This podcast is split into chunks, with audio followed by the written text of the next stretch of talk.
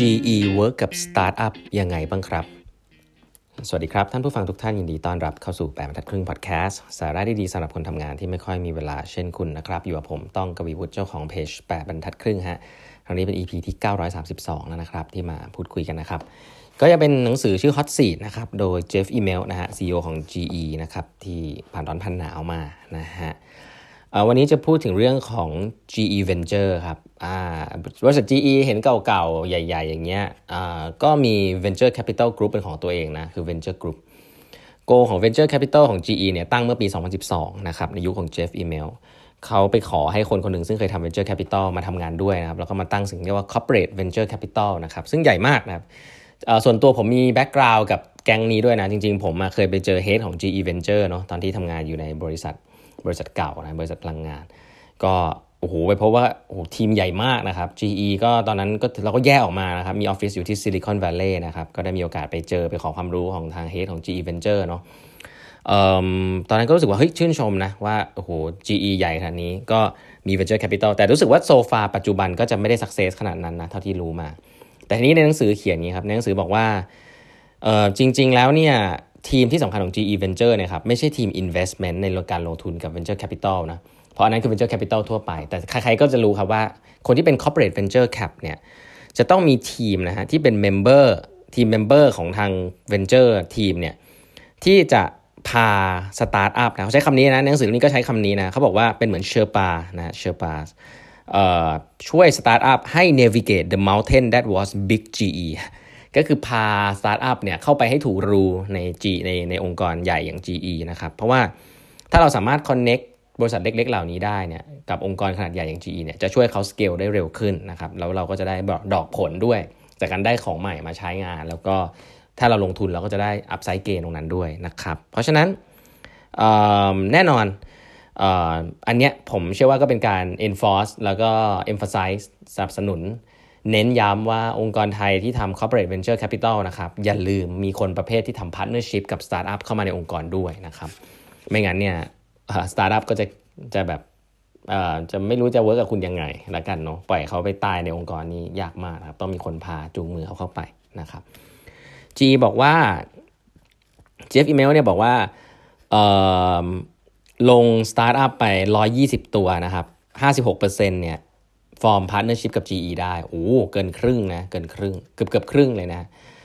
ก็ถือว่าถือว่าเยอะนะ ถือว่าเยอะในองค์กรเมืองเมืองไทยก็มีหลาย ๆ ที่นะ ที่ผมว่าเห็นทำ partnership กับเมืองไทยได้กับบริษัทตัวเองได้เยอะ ๆ เนี่ย อย่างอย่างต้องต้องต้องพูดชื่ออย่างกรุงศรี Finnovate นะครับ หรือว่า SCG เนี่ยค่อนข้างจะเป็น corporate venture capital ที่สตาร์ทอัพได้ partner กับคนในองค์กรได้ค่อนข้างดีทีเดียวนะฮะ อีกอันนึงซึ่งเจฟอีเมลพูดไว้น่าสนใจนะครับ ก็คือเรื่องของการ watch เรื่องของ innovation สิ่งหนึ่งซึ่งมันทำให้ innovation ไม่เกิดในองค์กรเนี่ยแกใช้คำว่า bureaucracy นะครับ ก็คือ red tape process ที่วุ่นวายครับ ไม่มีคนรับผิดชอบนะครับ ก็โยนกันไปโยนกันมาไซโลอะไรแบบนี้เขาถามว่าองค์กรเนี่ยจะเทสว่าตัวเองไซโลไหมให้ลองถามอย่างนี้ครับ น่าสนใจให้ลองถามพนักงาน 3คำถามครับคำถามแรกครับ who do you work for คำถามถ้าคำตอบลูกน้องตอบไม่ได้นะฮะ คือเคยเห็นไหมองค์การที่เป็นแมทริกซ์แล้วมีหัวหน้าหลายคน เขาบอกอันนี้เป็น bad sign นะแสดงว่าองค์กรคุณคอมเพล็กซ์เกินไปนะข้อ 2 ครับ how are you measure ก็คือคุณโดนวัดผลยังไงบ้าง เช่นเดียวกันครับ ถ้า worker เนี่ยจะต้องอยู่ในองค์กรที่คอมเพล็กซ์มีบุริ o ร r a t เยอะเนี่ยบางทีการวัดผลเนี่ยวัดอะไรเต็มไปหมดเลย งง บางอย่างฉันคุมได้บางอย่างฉันคุมฉันคุมไม่ได้ บางอันไปจอยกับคนอื่นบางอันเป็นของตัวเอง พนักงานตอบไม่ได้ อันนี้จะเป็นผลของบูโรแครตนะครับของพวก process ที่มันเยอะเกินไปแล้วองค์กรที่ซับซ้อนจนเกินไปนะครับเพราะฉะนั้นพนักงานต้องรู้ว่าตัวเองโดนวัดผลยังไง และอีกอันหนึ่งซึ่งเขาบอกน่าสนใจคือ where do you live นะอันนี้ในในเคสของ GE เขาบอกว่าพนักงานจะต้องอยู่ใกล้กับที่ถ้าเกิดว่าพนักงานทำงาน responsible สำหรับแอฟริกา แต่อยู่ในลอนดอนเนี้ยแล้วมีคนอย่างเยอะๆเนี่ยแสดงว่ามีปัญหาแล้วแสดงว่ามีคนที่ work remotely กับ กับหน้างานเยอะเขาบอกไม่ดีนะแสดงว่าจะต้องมี bureaucrat อยู่ตรงนั้น มีคนที่เยอะจนเกินไปอะไรแบบนี้เป็นต้น เพราะฉะนั้นนี้คือ 3 อย่างที่ Jeff Immelt เอ่อเทสนะครับแนะนำสิ่งหนึ่งซึ่ง Jeff Immelt พูดแล้วน่าสนใจก็คือเรื่องของพวก bureaucrat พวกนี้นะครับเขาบอกว่าที่ GE เนี่ยตอนที่เขานับนับไอตัวเเขาเรียกว่าจากเลเวลของเขาไปจนถึงพนักงานที่ shop floor เนี่ยมีอยู่ 13 ขั้นด้วยกัน เขาบอกโอ้โหมันเยอะมากนะครับ13 ขั้นนะครับ เขาเนี่ยช่วยปรับให้มันเหลืออยู่สักประมาณ 7-8 ขั้นมั้งก็ยังเยอะอยู่นะครับ แต่ว่าเมื่อก่อนเป็น 13 ขั้นเขาบอกมันเยอะเกินไปนะครับ แล้วก็เขาบอกว่า conglomerate ที่มี layer เยอะเนี่ยจะเกิดอะไรขึ้นรู้ไหมฮะเขาบอกมันคือ more meeting กับ more committee more process more task force more scorecard more reporting structure พวกนี้องค์กรที่มี committee เยอะมี meeting เยอะมี process อะไรเยอะเนี่ยบอกไว้เลยครับว่าองค์กรพวกนั้นเนี่ยจะองค์กรที่ tend ที่จะ bureaucrat นะครับเพราะว่า พึ่ง committee ที่มารีวิวงานเยอะนะครับเพราะว่าอะไรหลาย ๆ เรื่องมันไม่มี clear responsibility ก็ต้องใช้ committee meeting เยอะตัดสินใจไม่ได้ก็ต้องมาประชุมกันนะครับแล้วก็มี process อะไรเงี้ยมี task force พิเศษเยอะใช้คำนี้นั่นถ้าเกิดภาษาเมืองไทยจะใช้ว่าคณะทำงาน คณะทำงานเนี่ยคือ อยู่ดีก็ตั้งขึ้นมาเอาคนนั้นคนนี้คนนู้นมารวมกัน ก็คือไม่มีคนรับผิดชอบหนึ่งคนอะแต่มีคณะทำงานช่วยดูอะไรแบบเนี้ยก็ก็แค่นัดประชุมก็ยากแล้วนะครับในองค์กรหลายๆแห่ง ก็อะไรพวกนี้ครับทำให้สิ่งเหล่านี้มันช้าซึ่ง